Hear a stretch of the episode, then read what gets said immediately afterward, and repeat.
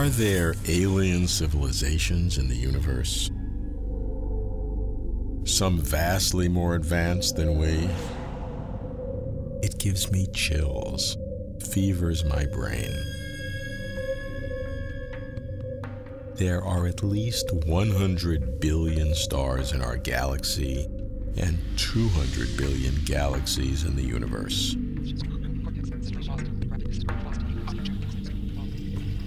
There must be other intelligences, scientists assume. Why? There is nothing special about our sun and our Earth.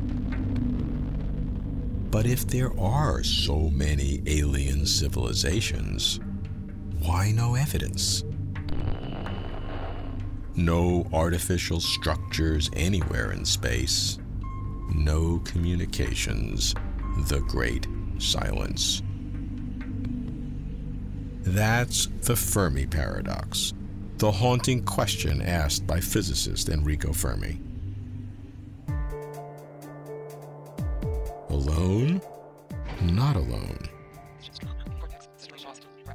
Either way changes us forever. I'm Robert Lawrence Kuhn, and Closer to Truth is my journey.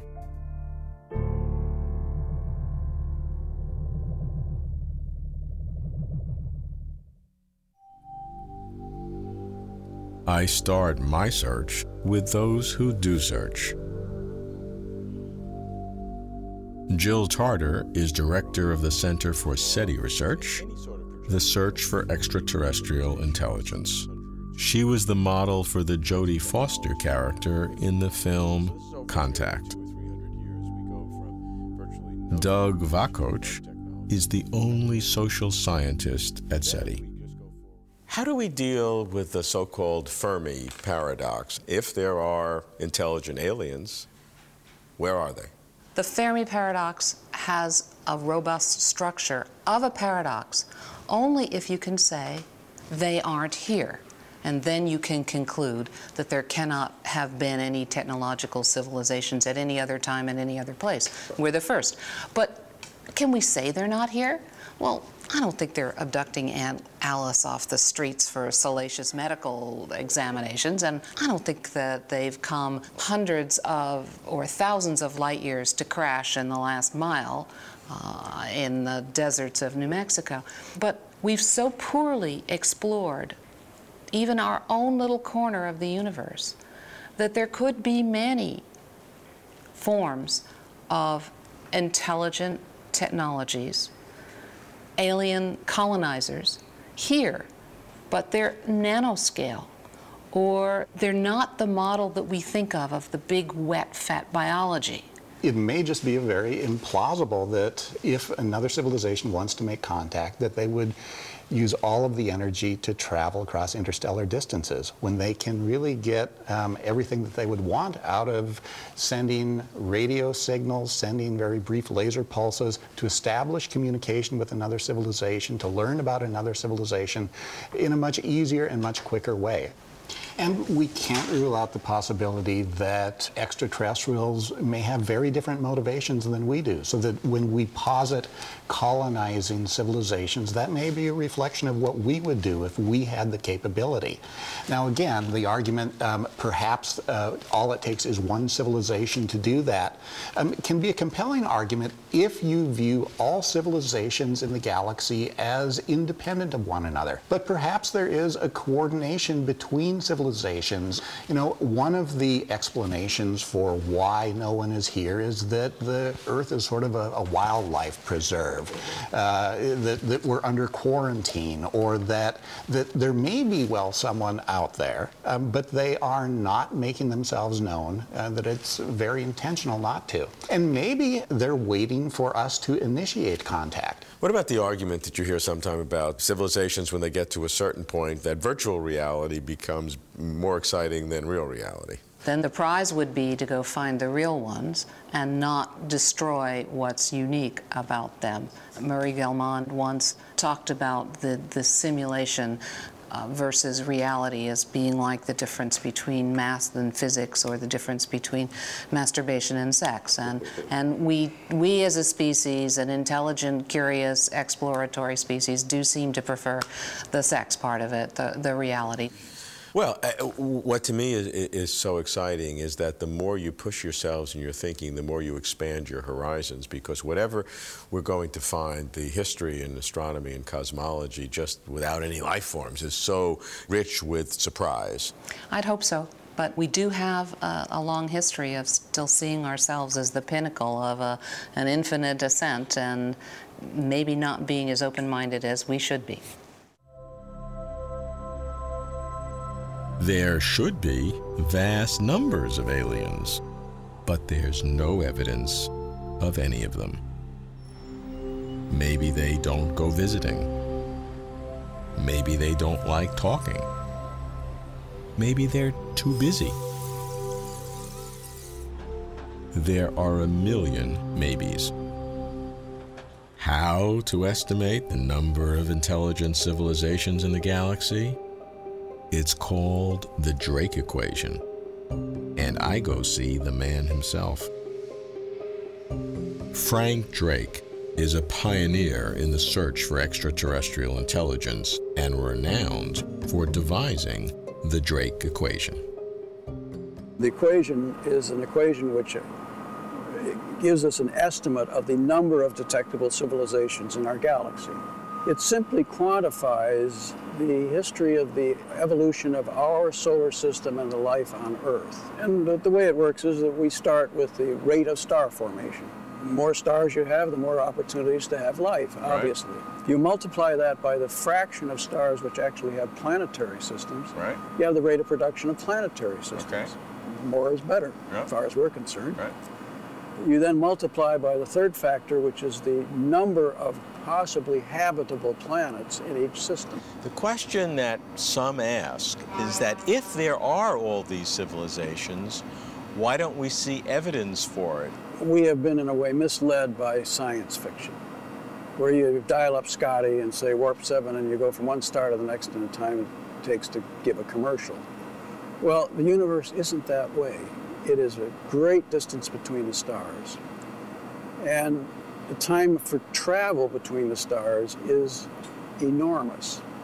Even the nearest star takes four years to reach at the speed of light. It takes us, with present spacecraft, hundreds of thousands of years to go the distance to the nearest star. Would you really want to spend 100 years traveling in a cramped spacecraft watching the same movies over and over? And it's even much worse than what I just said because the amount of energy required, no matter what your propulsion system is, you work it out, is equivalent to 200 years of the total electric power production in the United States. In other words, you have to set, shut down America for 200 years to launch this mission, which is never going to come back. So my answer to the Fermi paradox is, two, well, there are two answers. One is an intelligent civilization will not attempt inter, interstellar space flight. Only the dumb ones would, and they don't know how to do it. And the other answer is there's no need because what we want to gather is information, and we can do that at the speed of light with radio and light waves at much less cost. The hypothesis that, for whatever reason, our civilization is indeed the only intelligent civilization in our, our universe. Is that something that you would consider? I think it's preposterous. Uh, there's nothing special about our solar system. If you came to the Milky Way galaxy and looked for an interesting star to visit, you wouldn't come to the sun. The sun is the most average star in temperature, age, chemical composition. Nothing happens with the sun. It doesn't vary much. It has a few sunspots. Boring, boring, boring. It's boring until you get close enough and you say, hey, look, there's that blue planet. And if you look closer, oh, hey, there's chlorophyll on it. And if you look real close, you see super highways and airplanes flying around, which tells me that what happened here must have happened in many, many places. And given that there are 10,000 million, million, million stars in the universe, it's preposterous that there aren't other intelligent creatures. Preposterous, Frank? Statistically, his argument seems sound. The number of stars are unfathomable, and ours is just a normal, boring one. I'm still troubled by the lack of evidence. Something seems missing. Much of the extraterrestrial debate revolves around advanced technology. This is the world of Ray Kurzweil, inventor and futurist. No one sees technology's horizon clearer than Ray. We meet in his office near Boston.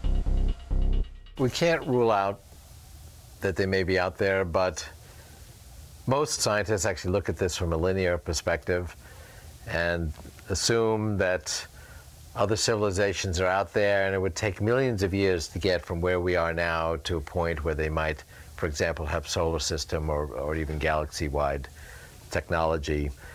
We've gone in just a century and a half from the Pony Express to where we are now, which is very impressive. And you go out another century and a half, uh, we will be saturating the matter and energy, at least here on Earth, with computational processes that will be trillions of trillions of times more powerful than all of human intelligence today. And if the SETI assumptions are correct, there should be millions of these civilizations out there. Okay, some would be behind us, some would be ahead of us, but the ones that are ahead of us, which should be about half of them, would, aren't going to be just 20 years ahead. They're going to be millions of years ahead. Well, it's only a few centuries ahead. They would be taking over their solar system. Certainly within a million years, they would be really taking over their galaxies and would be not only doing galaxy-wide engineering, but would be transforming their galaxies into beacons of incredibly uh, transcendent uh, technology and intelligence. And there should be millions of them that are millions of years ahead of us. And we don't notice any of them. We don't notice anything going on. And people describe this process as finding a needle in a haystack, but a civilization like that would be putting out trillions of trillions of needles, which is to say intelligent signals. And we would notice this. And you can make an argument as to why any one civilization wouldn't be noticeable. But the whole SETI assumption is there should be millions of them based on the Drake formula. So what's your conclusion? My conclusion is we're probably alone. I really would be surprised if we ran into somebody else out there. Here's Ray's argument. If there are alien intelligences, they have technology. Technology grows exponentially. Thus, even one advanced civilization anywhere in the visible universe would have so transformed its galaxy as to be noticeable. Nothing such is noticeable, therefore we are likely alone. I've heard all the other arguments, but Ray's technology argument stopped me cold. Is there an argument from biology? Francisco Ayala says there is. He is a distinguished evolutionary biologist at the University of California at Irvine, where we meet.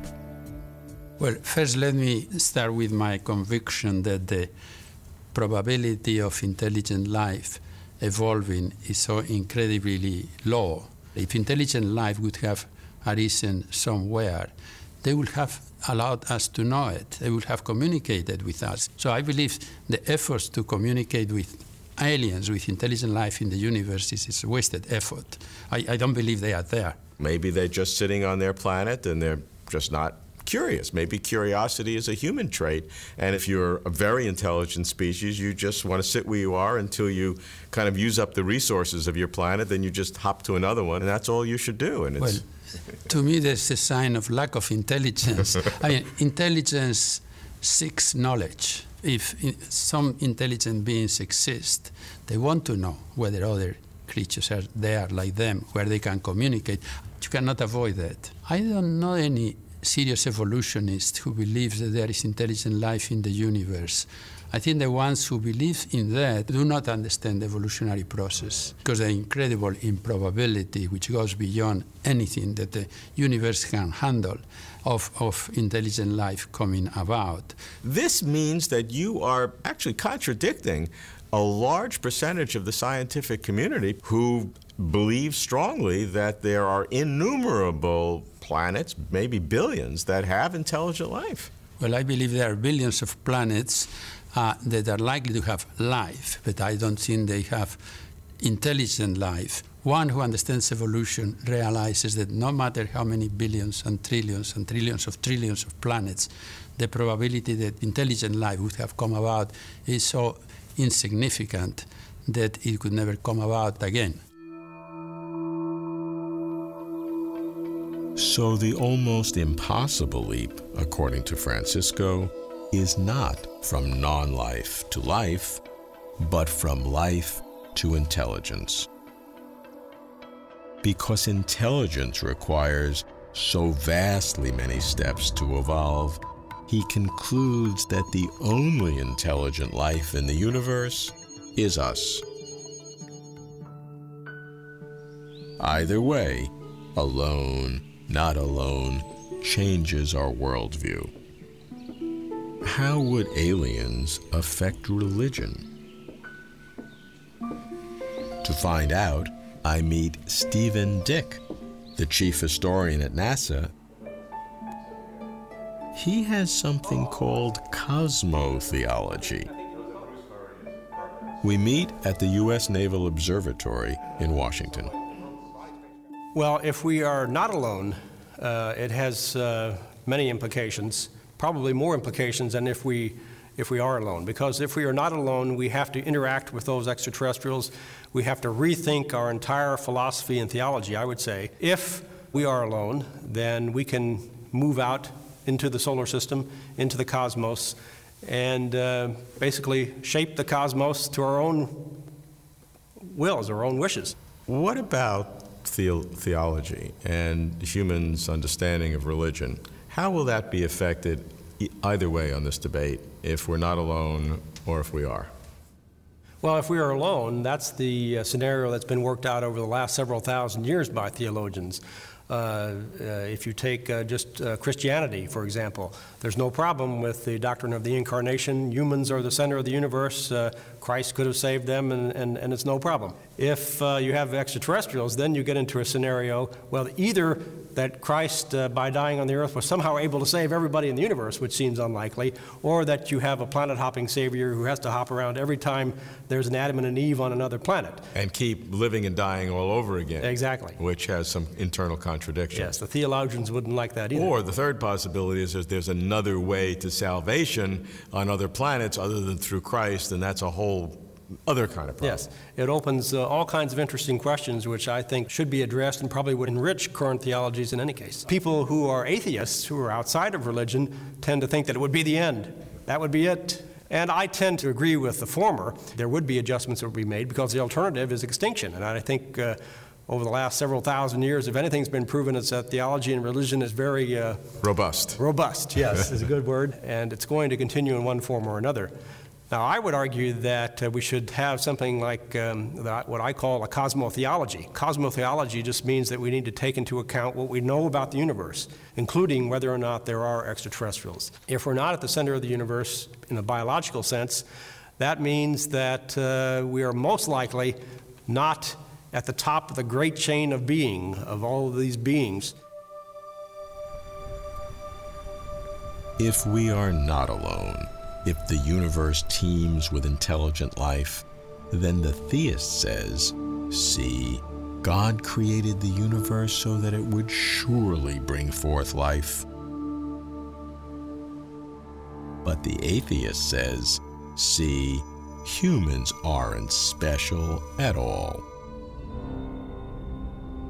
If we are alone, if the universe has no intelligent life but us, then the theist says, see, humans are special. But the atheist says, see, the universe does not easily bring forth life, and we are just an accident. I need a visionary. David Brin, with a doctorate in space science, is an award winning science fiction writer. If there's anything about extraterrestrials that David has not thought about, it's probably not important. Do you think we're alone? Well, I have made it my thing to not answer that question because I'm trying to take a multiple perspective on it. Let's dismiss from the start UFOs, okay?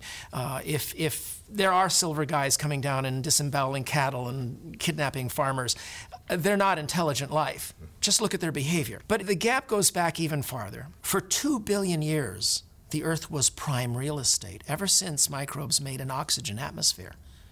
And there were no people around to defend it. What, slime molds and reptiles are going to tell you go away? There are no signs in the rocks, not only of ancient cities, but of the biological changes that would have come with colonization from above. Now, the SETI program has been looking for aliens, and we've already wiped out one part of their scenario vast tutorial beacons uh, beneficently given by altruistic advanced aliens to help us, youngsters, along. But if we ever do get a hit, it will change our culture forever. We would become consumers of a greater culture. This happened to all human civilizations. But let's say we go out a million years or a billion years, and it really looks like we're alone. We still haven't heard anything, seen anything. The fact what that are you saying? I've been in this for years, and there's a tendency among all the bright minds who get involved in this field to pick one, to pick one explanation and say, this is it. Uh, Earth-like planets are rare. Life is difficult to get started. The internet will become so such a honeypot, and we'll all get implants and we'll all get plugged in, and we'll be so much bigger than we are now as people, almost godlike, that no one will want to go in starships because you'll be lobotomized. But what all of these explanations do is they leap on one thing and say this explains the silence, but very few of them deal with the problem of exceptions. Let's say 99.99999% of human beings become these cyber gods.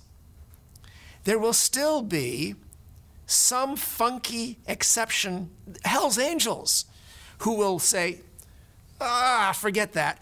Make starships, go to some other planet, planetary system, have babies, and pass on that trait. Whatever exception to whatever your favorite explanation is, that's what's going to fill the galaxy. And we calculate that would fill the galaxy in 60 million years. That's a sh- very short time. An, an eye blink. Okay, now let me take you to the time when you would be confident, and it's going to fall into one or two buckets. Either there are going to be alien intelligent life, or there's not Well, the implications if there's not alien life anywhere, anywhere. Then I would have to say that we're living in a simulation or a, an intelligent creation. Because, in my opinion, the odds of that in a randomly ch- created universe eh, are virtually nil. If we're totally alone, Yes. then the implications are theological.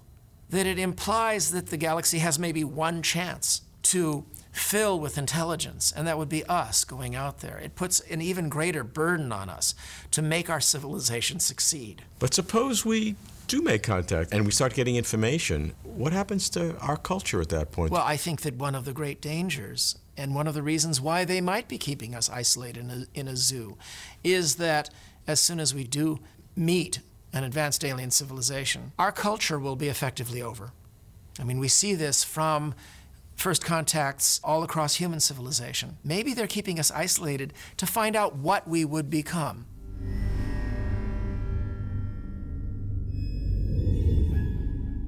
Most scientists assume that it is virtually impossible that intelligent life should appear only on Earth. But where are they, all those aliens? As for the absence of evidence, there are explanations. Intelligent life destroys itself. Aliens are radically different from us. They don't travel, they don't communicate, they live in virtual worlds. They're here but undetected. The problem with any explanation is that there can be no exception, not in the entire universe. Because one exception could populate a galaxy in, say, 50 million years, barely a blink in cosmic time. If we are truly alone, would we be a creation or a simulation? What about brute fact luck? That seems absurd. If we are not alone, what could we learn? Would our culture survive? So we continue searching, perhaps getting closer to truth.